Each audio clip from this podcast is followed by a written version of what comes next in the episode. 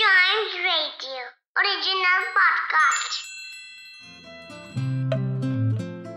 हिंदी वर्णमाला का हर अक्षर है शब्दों का कोश।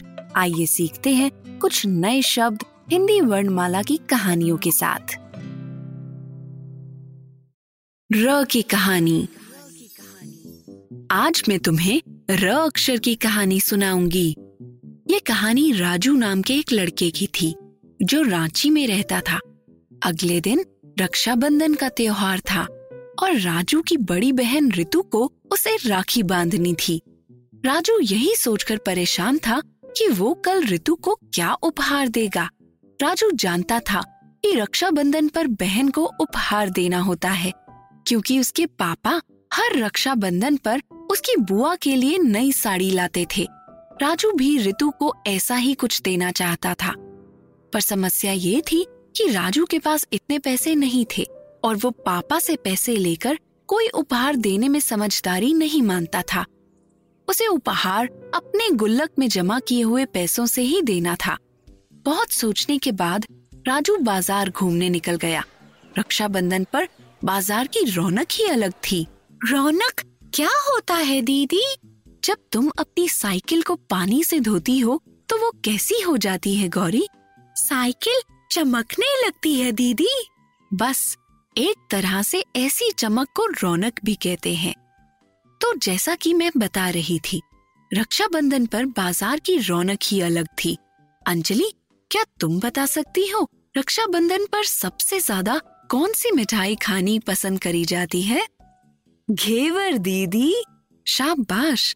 जगह जगह दुकानों पर घेवर रखे थे और तरह तरह की सुंदर राखियां भी मिल रही थी। पर बहुत घूमने के बाद भी राजू को ऋतु को देने के लिए कुछ खास नहीं मिला। अंत में राजू को एक दुकान पर एक घड़ी पसंद आई, पर उस घड़ी की कीमत बहुत ज्यादा थी।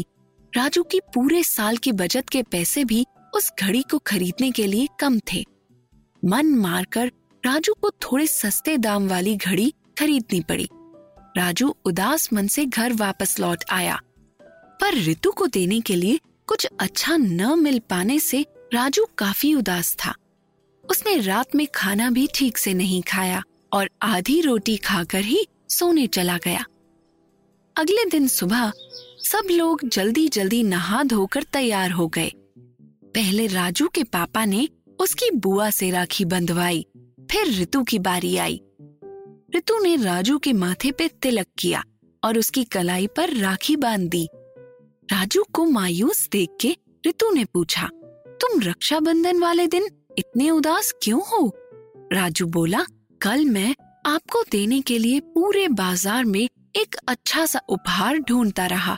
जो पसंद आया वो बहुत महंगा था और जो खरीद के लाया वो मुझे इतना पसंद नहीं आ रहा।